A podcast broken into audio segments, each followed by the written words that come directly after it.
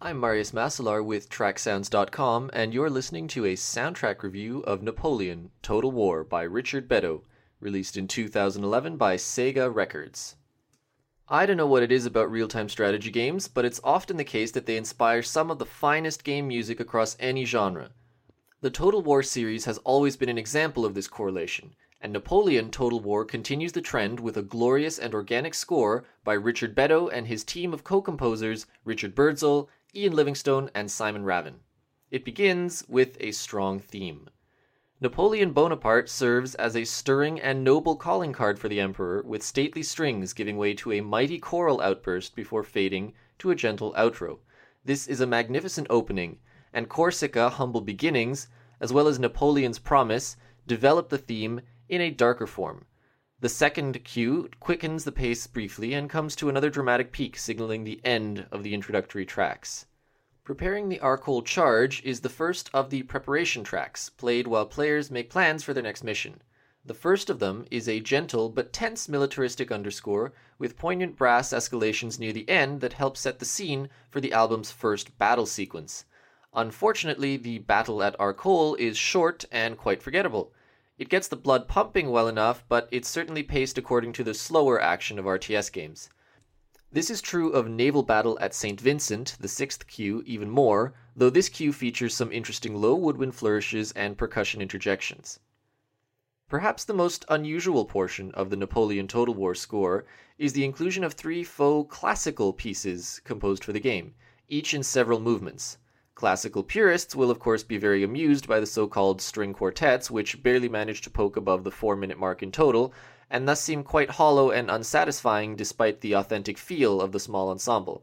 Accordingly, while String Quartet 1, Chamber Music Movements 1 to 4, is undoubtedly pretty, the entire suite feels like little more than a set of short exercises for the musicians. The Gravitas is a testament to the emotive talents of the musicians more than the emotional content of the music itself and of the four movements, the final one is the most beautiful. The full ensemble returns in force, with strong rhythms and whirlwinds of string and woodwind runs dancing throughout Napoleon heads to the east, the 11th cue on the album. The east is immediately acknowledged with a pleasingly oriental bassoon melody at the onset of planning the Alexandria invasion. This motif is explored in more detail as the track progresses, but the mood remains mellow at least until the Mamluks attack, of course. This is the best battle track up to this point, and everything from strong rhythms to swirling xylophone runs help accompany the strongly Eastern scale melodies in the strings and brass. It's a lot of fun to listen to and feels similar in spirit to music from the Mummy films, especially the first. The Eastern feel remains intact throughout the 14th cue Desert Preparations and the Battle of the Pyramids but only the latter is worth revisiting since it carries on the energy of the previous battle cue, albeit less frantically. The similarity to the mummy is even stronger in this one. With his business done in Egypt, Bonaparte moves from Egypt to France, with a stunning, if annoyingly short, transition cue that brings the choir back into the picture. The string quartet also returns, although briefly, for The Art of War, the album's 17th track. This time around, the cue is at least long enough to have a noticeable musical arc, which immediately makes it feel more interesting to listen to, and the performances are as precise and engaged as before. Which brings us to the second set of classical pastiches on the score, the choral music, movements 1 to 4. Like the first string quartet, these suffer from cripplingly short track lengths, making them breeze past.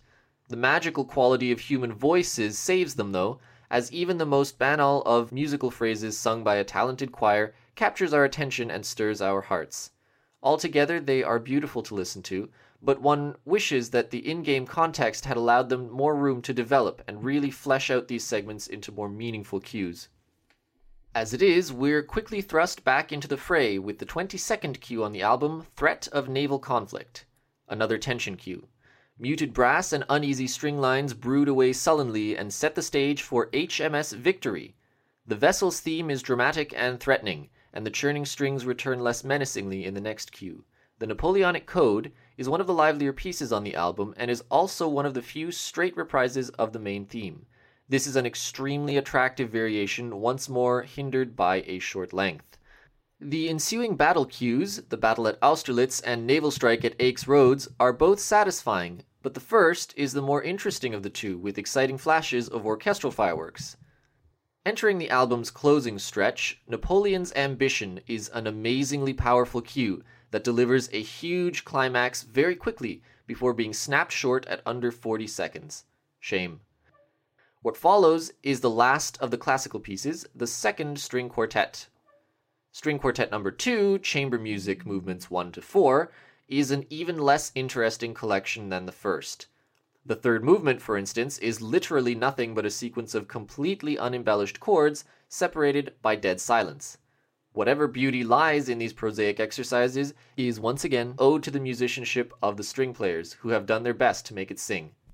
Napoleon Plans Waterloo opens with a haunting muted string statement of one of the themes presented in the choral music. It unfolds into a very dynamic track that is at times moving and at others edgy and rhythmic. The somber underscore in the 33rd cue, Fields of War, seems dull by comparison, even though it's a completely successful cue in context.